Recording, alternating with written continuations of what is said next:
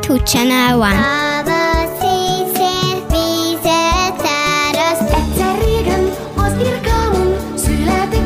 ákombákom. A három kismalac boldogan élt a három házikóban. Én elmentem a vásárba fél pénzzel. Childhood Channel One. A mi rádiónk. Childhood Channel 2. A mi rádiónk. Riszálja úgyis, úgyis, riszáló Kertész leszek, fát nevelek. Ez a Childhood 2-es csatornája.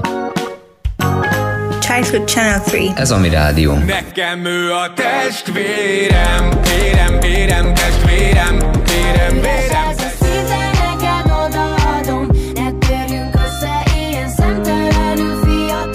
Itt van az ősz, itt van újra. S szép, mint mindig én nekem. Childhood Channel. Ez a mi rádió. A mi rádiónk. Ez a mi rádiónk. Childhood Channel app. Töltse le bármelyik App Store-ból. Sziasztok! Ez itt a Tered Bálintal.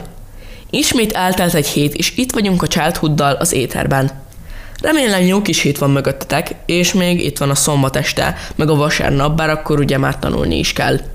Mondjuk ismerek olyat, aki szombaton megtanul minden hétfőre, és még a következő napokra is elkészíti az összes háziát. Az összeset. Vágjátok? Én inkább művelődöm egy kicsit a videójátékok világában. Különben a mai vendégem az egyik kedvenc videósom Csúb az űrmedve, és hamarosan ti is hallhatjátok, hogy tök jó arc, és szuper videókat csinál. Szóval menjetek fel a csatornájára. De addig is hoztam nektek néhány érdekességet a videójátékok őstörténetéből. A videójátékok története a 20. század közepére nyúlik vissza. A korai videójátékok különféle elektronikus eszközökön jelentek meg. Legkorábbi példája egy 1947-ből származó szabadalom, amelyet Katót sugárcsöves szórakoztató eszköz néven 1947. január 25-én nyújtott be Thomas T. Goldsmith Jr., és amelyet 1948. december 14-én jegyeztek be USA szabadalomként. Ezt a játékot a radar technológia inspirálta. Analóg eszközökkel épült fel. A játék egy vektoros kijelzőn egy rakétaröptét szimulálta, amelyet a képernyőre rajzolt célokba kellett irányítani. Az ezután következő jelentősebb korai játékok az 1951-ben a Britannia Fesztiválon bemutatott Nimrod számítógép kifejezetten a NIM játék megvalósítását demonstrálta. A számítógép több panelen felvillanó fényforrásokkal jelenítette meg a játék folyamatát. A kezelésre pedig egy pulton található kapcsolókkal és nyomógombokkal volt lehetőség. 1952-ben a Cambridge Egyetem doktorált Alexander S. Douglas az egyetem ETSEC elektroncsöves számítógépén valósította meg az Amoeba játékot Oxo névvel amelyet egy 16 sorba és 32 oszlopba rendezett pontokból álló katócsugárcsöves kijelzőn jelenített meg. William Higginbotham 1958-ban a Brookhaveni Nemzeti Laboratóriumban dolgozott, ahol a Tennis for Two elnevezésű játékot készítette. A játékot egy Donner Model 30 analóg számítógép működtette. A kijelző oldalnézetből mutatta a teniszpályát és a mozgólabdát, ahol a két játékos egy-egy kézikontrollerrel irányíthatta a játékot. A berendezést pár éven belül szétszették, hogy az alkotó részeit a laboratórium egyéb projektjeiben újra felhasználják. Ez az 50-es években egyébként jellemző volt, mivel hogy ezek az alkatrészek nagy értéket képviseltek. A laboratórium munkatársai 1997-ben újraalkották a gépet és a játékot, amelyet 2008-ban mutattak be a játék első megjelenésének 50 éves fordulóján. A Space War játékprogramot 1961-ben írták az MIT kutatói. A kétajtós szekrény méretű PDP-1 típusú számítógépen két űrhajó egymás elleni harcát szimulálták. A programot a készítői ingyenesen terjesztették lyukszallagon, a korai számítógépek szabványos adathordozóján, és hamar elterjedt az akkori tudományos szférában. 1971-ben Nolan Bushnell és Ted Dabney elkészítette az első kereskedelmi forgalomban elérhető videójátékot Computer Space néven, amely a korábbi Space War játékon alapult. Majd 1972-ben, miután a cégük már Atari néven működött, kiadták Pong nevű játékukat, amelyet munkatársuk Alan Alcorn fejlesztett. A legtöbb klasszikus társasjátéknak, sok, dálmajáték, gomokú, stb. elkészült a számítógépes változata, de a számítógéppel történő interakció fizikai korlátozottsága miatt az ügyességi játékok más játékelményt nyújtottak. A számítástechnika fejlődésével párhuzamosan a játékok látványvilága nagyon gyorsan fejlődött. A személyi számítógép eladások száma például az új számítógépes játékok miatt nőtt meg, és a szoftveripar fontos gazdasági tényező lett. Az első teljesen háromdimenziós játék az ID Software által készített Quick volt. Most, hogy mindent tudtak a videójátékok eredetéről, jöjjön Jackson Wangtól a Come Alive című felvétel. Ez a tetered. Sziasztok! Ez itt továbbra is a Tetered Bálintal. És most köszönhetem a vonalban Csúb az űrmedve játékvideóst. Szia Csúb, köszi, hogy elkészülhet ez a beszélgetés. Nos, üdv, én is köszönöm szépen a meghívást. Honnan jön pontosan a neved? Mármint honnan jött az ötlet, hogy így nevezd el magad? Hát ez a sztori úgy visszanyúlik a középsulihoz, mert nem volt úgy igazán becenevem, és szerettem volna egyet, úgyhogy így a többiekkel, még az akkori osztálytársaimmal, hogy összeültünk, hogy hát kéne valami, valami becenév nekem, ami jól hangzik, mert neki van ez, neki van az, én meg csak ugye vagyok. És elkezdtek különböző neveket mondani, le is lettem már csibézve, szóval volt pár, és az akkori Star Wars szeretetem iránt így létrejött ez a csúb. Mert eredetileg csubi voltam, de én kicsit elhatárolom magam csubakkától, és akkor így legalább egy nagyjából originál leszek, ami a nevet illeti. Szóval ez a név úgy igazából nagyon nem rendelkezik különleges origin storyval, de valami olyasmi, amire büszkébb vagyok, mert ugye amikor elkezdtem ezt a videózást annak idején még 2010-ben, akkor még ilyen baki videókat töltöttem fel, hogy mindenki elesik, és az vicces, nagyon sok ilyen csatorna volt, akkor csak Super Csubi néven voltam, azt meg ugye azért használtam, mert a Csubi minden formája foglalt volt, és frusztrációból akkor kiválasztottam a Super Csubit. Lényegében igen, ennyi. Pontosan mikor kezdtél el játékokkal foglalkozni? Hú, hát most mondanám azt, hogy születésem óta, de az egy kicsit nehéz. Amióta az eszemet tudom, tehát már egy négy éves korom óta, az már biztos. Én a 90-es években nőttem föl, szóval eh, így a DOS, meg a hasonló játékok környékén nőttem föl. Kicsit régi módi vagyok etéren, annyira, hogy az helyenként már hiba is, mert hát kicsit kiöregettem mindenből, de egyébként én ebbe az egészbe már belenőttem, szóval eléggé az életem része lett folyamatosan, és most is az, főleg most. Hát én igazából már voltam az Arkádiában, ez egy ilyen új játékterem, ahol nagyon régi, szinte játéktermi videójátékokat lehet játszani. A legjobb élményem az Igen. volt, amikor ott lettem Igen. a napplayere egy bizonyos démonvadászós játékban, nem tudom, hogy azt ismered, de akármilyen kihúzod a gumikardot, és akkor azzal kell csapkodni, ilyen volt-e. Van más hobbi, amit, uh, amit így nagyon szeretsz csinálni a videózáson kívül? Az a helyzet, hogy én így nőttem föl, szóval akkoriban túl sok hobbim nem volt. Volt a kosárlabdázás még ugyanak idején, amíg működött ez a kosárlabda edzés itt a környéken, aztán hát a, a futball javára, a foci javára, hát ez megszűnt, úgyhogy sajnos az úgy, az úgy elmaradt. És ez sajnos rajtam is meglátszik, de hát ez van, de legalább a hobbimmal tudok foglalkozni nagyon sokat. Én is kosaraztam egy időben, imádtam. Csak Ó, én is, nagyon jó abba volt. kellett hagyni. Egy ideig még ilyen kicsit nem tudom milyen volt, aztán pedig rájöttem, hogy milyen jó érzés, amikor egy meccsen játszol. Egyáltalán, hogyha veszítesz, még az is, hogy így adrenalin, meg hogy már kifulladsz, és ott ülsz a padon úgy, hogy kiköhögöd a beledet, és mégis felállsz újra és játszol.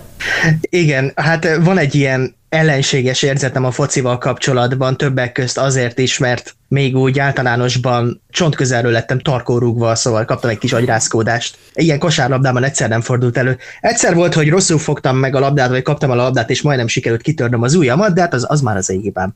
Ínnye. Igen, nagyon, nagyon, nagyon kellemes, mikor tarkórúgnak. Milyen típusú játékokat szeretsz, és mi az, ami mondjuk nem köt le, vagy nem szívesen játszol, mert ugye, ha jól tudom, a Hello Neighbor-t nem szereted. mivel én a Doom-on nőttem föl, meg az ilyesmiken még annak idején, ugye 90-es évek, szóval én általában a first person shooter műfajban vagyok úgy jártasabb, én azokat jobban szeretem, de inkább az arcade stílusokat, tehát olyasmiket, amik lényegében összefoglalhatnánk úgy is, hogy mészoszt lősz, ahogy szokták mondani. Tehát az olyan, mint a Call of Duty, az, az már nem tartozik ebbe sajnos. Akadnak kivételek, amiket nagyon szeretem, és ilyen lassabbak, de általában a gyorsabb játékokat szeretem. És Hello Neighbor, meg az ilyesmi, hát ez inkább általános probléma, ugye hívhatjuk a Hello Neighbor-t horrornak, mert az akart lenni, hogy általában ugye a horrorral van így alapvető problémám, de személyes. Már úgy értem, hogy nem feltétlen van igazam, én csak így érzem, hogy, hogy a horror úgy játékban nálam legalábbis nem működik nem tudom, esetleg nem túl ijesztő.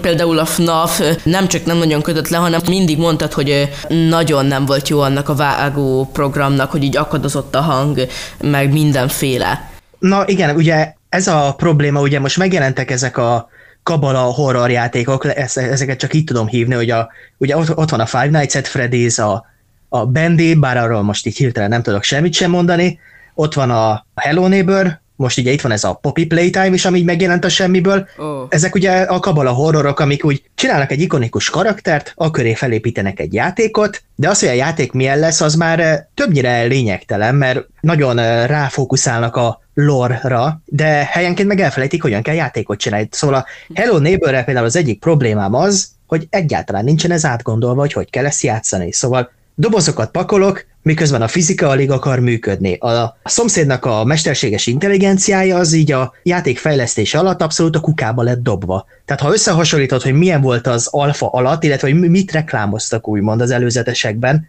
és hogy mi lett belőle, ég és föld a különbség, és az a probléma még ráadásul ezekkel a kabla horrorokkal, hogy számomra nagyon látszik, hogy, hogy ezeket eladni akarják. Már hogy ezek csak azért jöttek létre, hogy ebből merch legyen, és ebben az egészben a Poppy Playtime a legnagyobb bűnös. Igen, hallottam azt az esetet, amiről beszéltél, hogy azt a gyereket gyakorlatilag pszichológushoz kellett vinni, ha jól tudom már. Igen, most így azóta nem nagyon követem, hogy mi a helyzet. Ugye most jött ez a Project Playtime, azt így többiekkel megpróbáltuk, hogy milyen, de... Inkább nem akartál róla videót készíteni.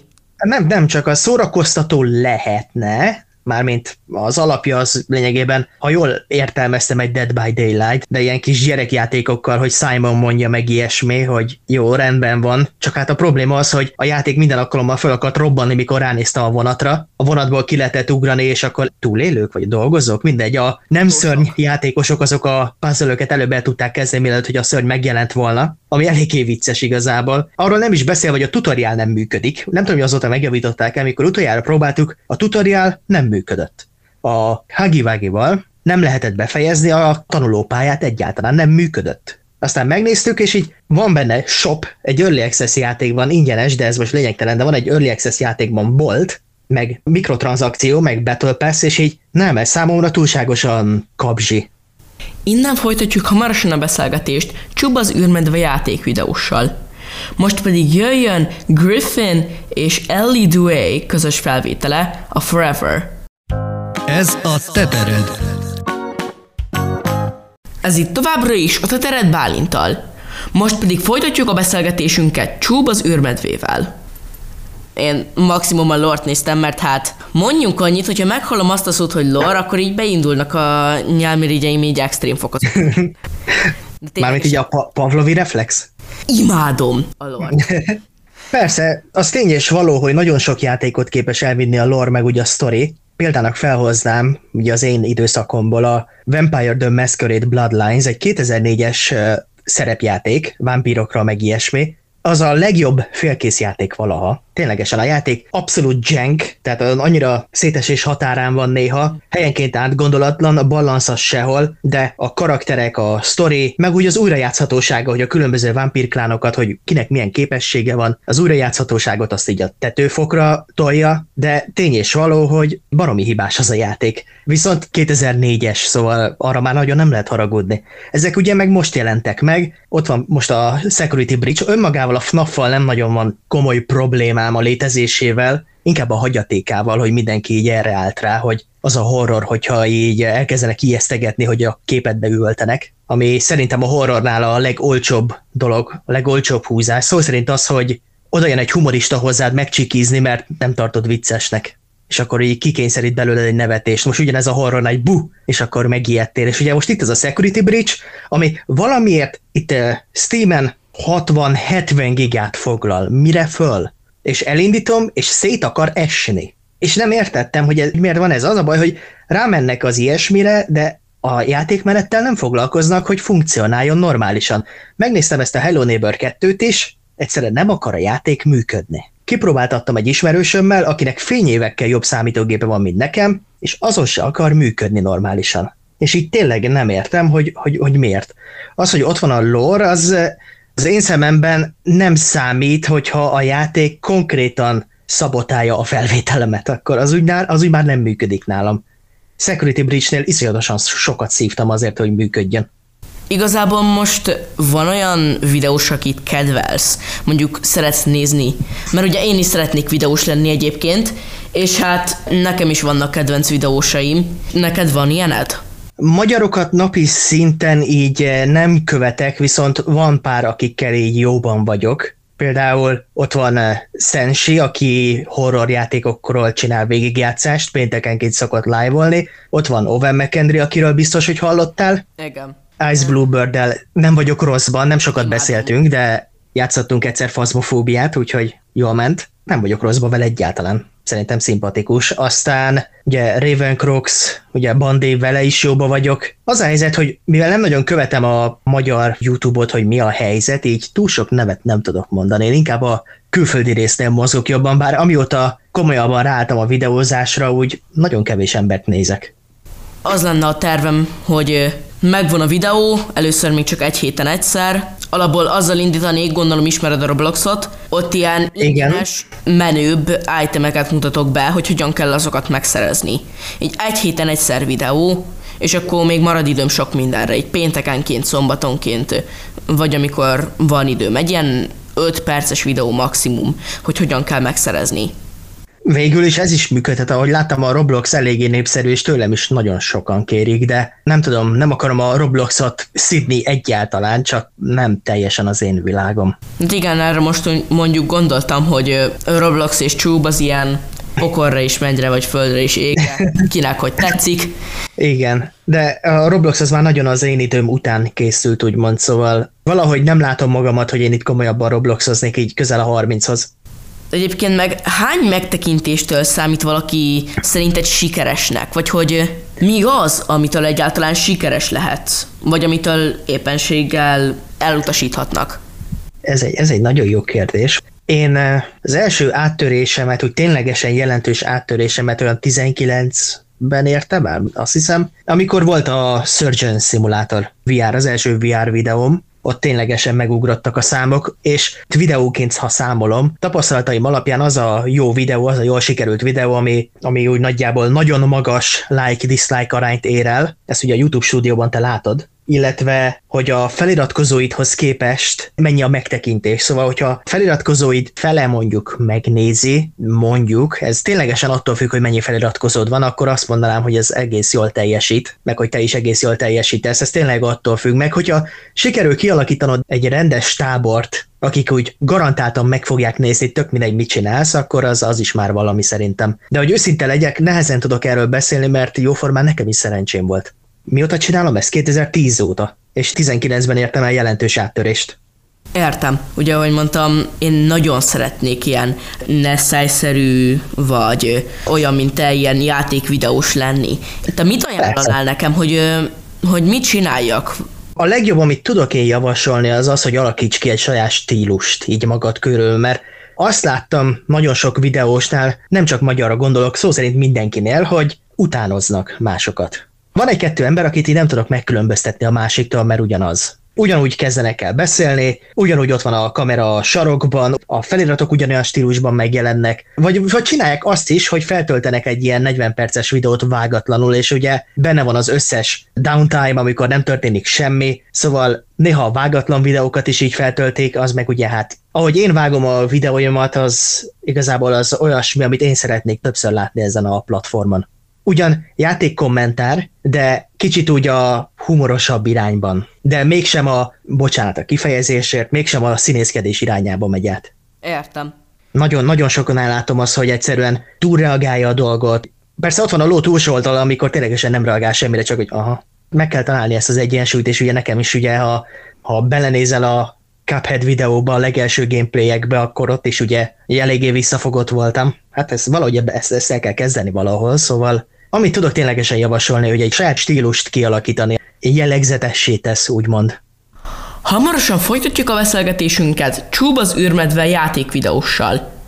Most pedig jöjjön az Everything But The Girl-től a Nothing Left To Lose című felvétel. Ez a tetered. Ez itt továbbra is a Tetered Bálintal. Most pedig folytatjuk a beszélgetésünket Csúb az űrmedvével. Ugye te elkezdted ezt a videózást, vagy azt gondoltad, hogy majd csak lesz valahogy, vagy azt gondoltad, hogy úristen, most kell csinálni egy tervet. Mi volt az első benyomásod, mikor elkezdtél videózni? Megvan a videó, oké, akkor most mégis mit csináljak? Hogy vágjam? Mit vágjak? Holva tegyem ki? Mikor? Aha, igen. Ehhez vissza kell menni sajnos 2010-re, hogy mégis hogy alakult ez ki, mert hogy 2010-ben engem nagyon érdekelt a 2011-es Mortal Kombat játék, és ahhoz, hogy én megnézhessem az előzeteseket, meg a gameplay videókat róla, ahhoz hát kellett egy olyan profilt létrehozni, amiben több voltál, mint 18. Ezzel a YouTube sokkal többet foglalkozott annak idején, mert ki volt írva még akkor is, úgyhogy én sajnálom, de én idősebbnek állítottam be magamat, mint ami. Ez, ez, itt most, ez itt a mostani időkben már gyakorlatilag nem, hogy bűn. Gratulálnak az osztálytársait, hogy ez az Bálint. Ez az akárki, jól csináltad. Igen, igen. Úgyhogy megnéztem a Mortal Kombat előzetest. Ugye feltöltöttem pár ilyen baki videót, hogy ember elesik vicces, meg ilyen összeállítások, az csak azért volt, mert, mert ne. Nem volt konkrét tervem akkor egyáltalán. Legfeljebb annyi volt a tervem, hogy ha csinálok is valamit, akkor azt valaki lássa, mert azzal volt már 300 feliratkozóm, úgyhogy én annak örültem nagyon, hú, de még hogy örültem, te jó ég. Egyik napon elkezdtem unatkozni, és megcsináltam ezt a gyöngyösi csatát, mert hogy megnéztem a Pempitől a Penge Pákó videóját, meg láttam egy Dawn of War intro átalakítást, és gondoltam, hogy hm, ezt én is meg tudnám csinálni szerintem, és elkezdtem unatkozni, úgyhogy megcsináltam. Ezt csináltam a, ezeket a paródiákat egy pár évig. A Hunt Aztán, igen, igen, a, igen, aztán jött, jöttek ezek a poop videók is. Én nagyon szerettem azt csinálni, imádtam, még annak ellenére is, hogy a YouTube copyright az egy kicsit necces. Akkor még nem volt olyan szigorú, most aztán nagyon szigorú lett nálam legalábbis, és a terv végig az volt, hogy amikor akarom ezt csinálni, ugye akkor ezt csinálom. Ugye ez volt a pupoknál, mert nem ez volt a, a fő dolgom úgymond, hanem csak csináltam, amikor akartam. Most is így van lényegében, de a Pepa Malac pupjaimat a YouTube letiltotta, szóval kellett nekem egy B-terv, és mindig is akartam gameplay videót csinálni. Legelső, legelső gameplay videóm abból állt, hogy kérlek Nintendo ne ölj meg, Szóval letöltöttem egy Nintendo emulátort, és a 8 bites, a legelső Castlevania játékot elindítottam rajta, és nem tudtam, hogy működik minden, ez még jóval 2010-valahányban volt, vagy előtte. Annyi volt, ment egy alapfelvevő program, azt hiszem a Bandicam, leraktam a telefonomat rögzítő módba, hogy vegye fel a hangomat, és elkezdtem játszani. Az egész úgy kezdődött, hogy már a köszönésnél elakadtam, elkezdtem dadogni, majd nem szólaltam meg egyáltalán. hanem csak ennyit lehetett hallani az egészből, hogy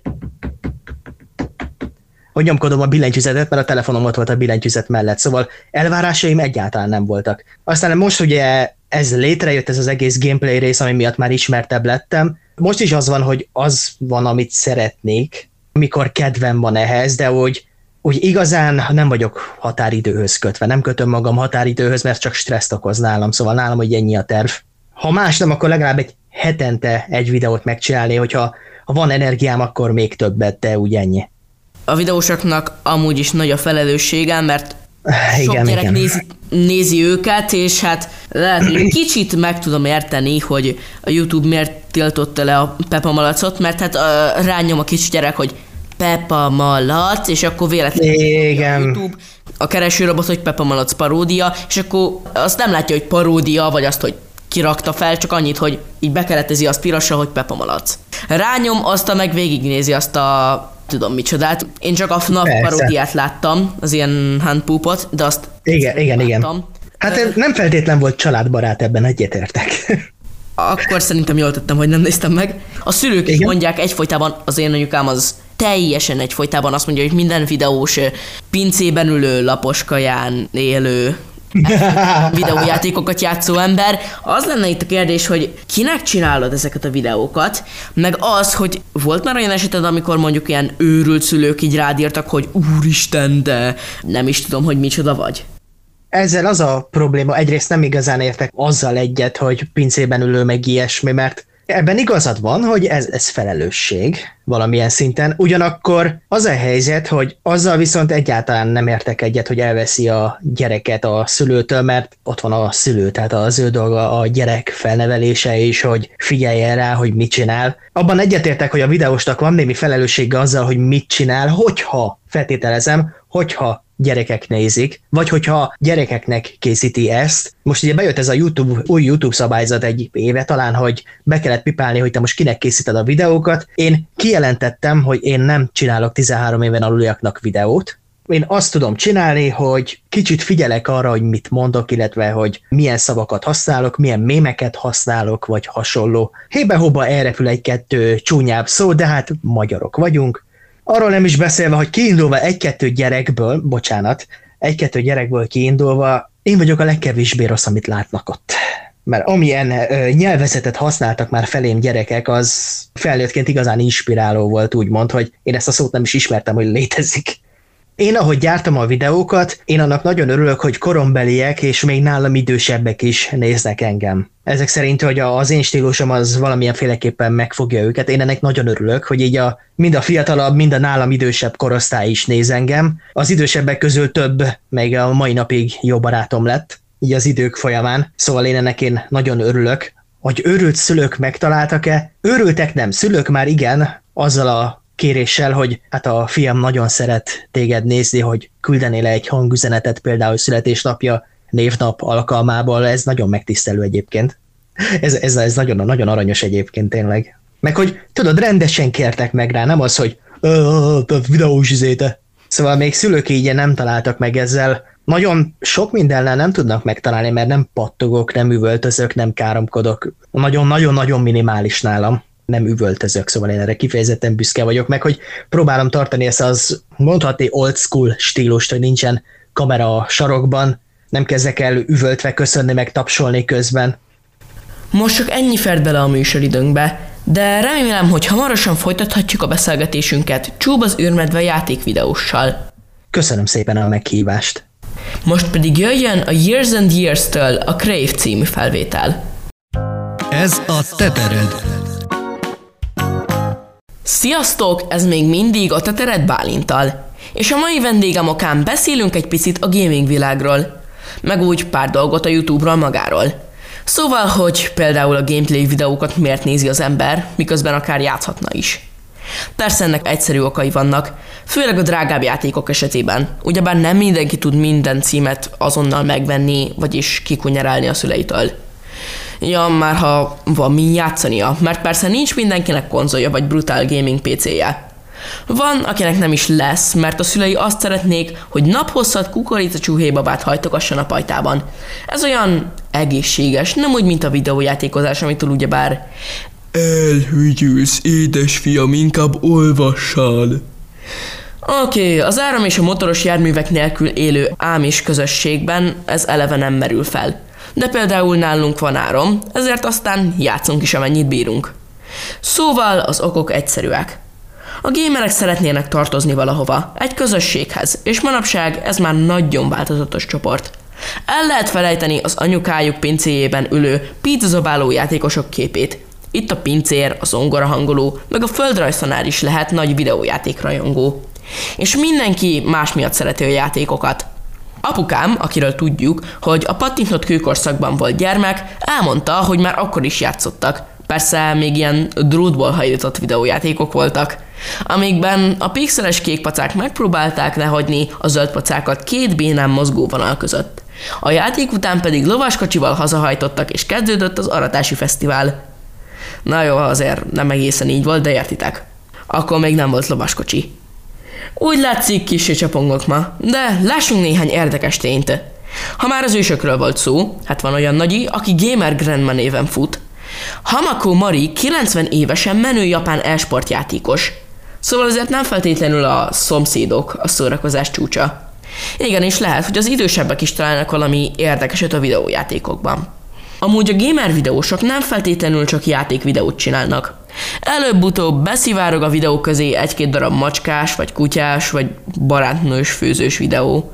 Vagy vettem Kínából egy automata fokhagymareszelőt, és kiderült, hogy gitározni is lehet vele jellegű tartalom is. És ha már YouTube, a fizikai, tehát kézzel megfogható cuccokat, játékokat számnéző legfiatalabb tartalomgyártók között mindössze 11 évesen biztosan ott van a Ryan's World csatorna arca, Ryan Kaji. Neki van vagy 32 millió feliratkozója, ami nem rossz, ezzel már a legnagyobbakkal egy ligában játszik. Tehát bárki csinálja utána, öm, ha tudja. Ő már ott tart, hogy egyes játékgyártók értékesítési eredményei bizony attól is függenek, hogy neki mi a véleménye egy-egy játékról.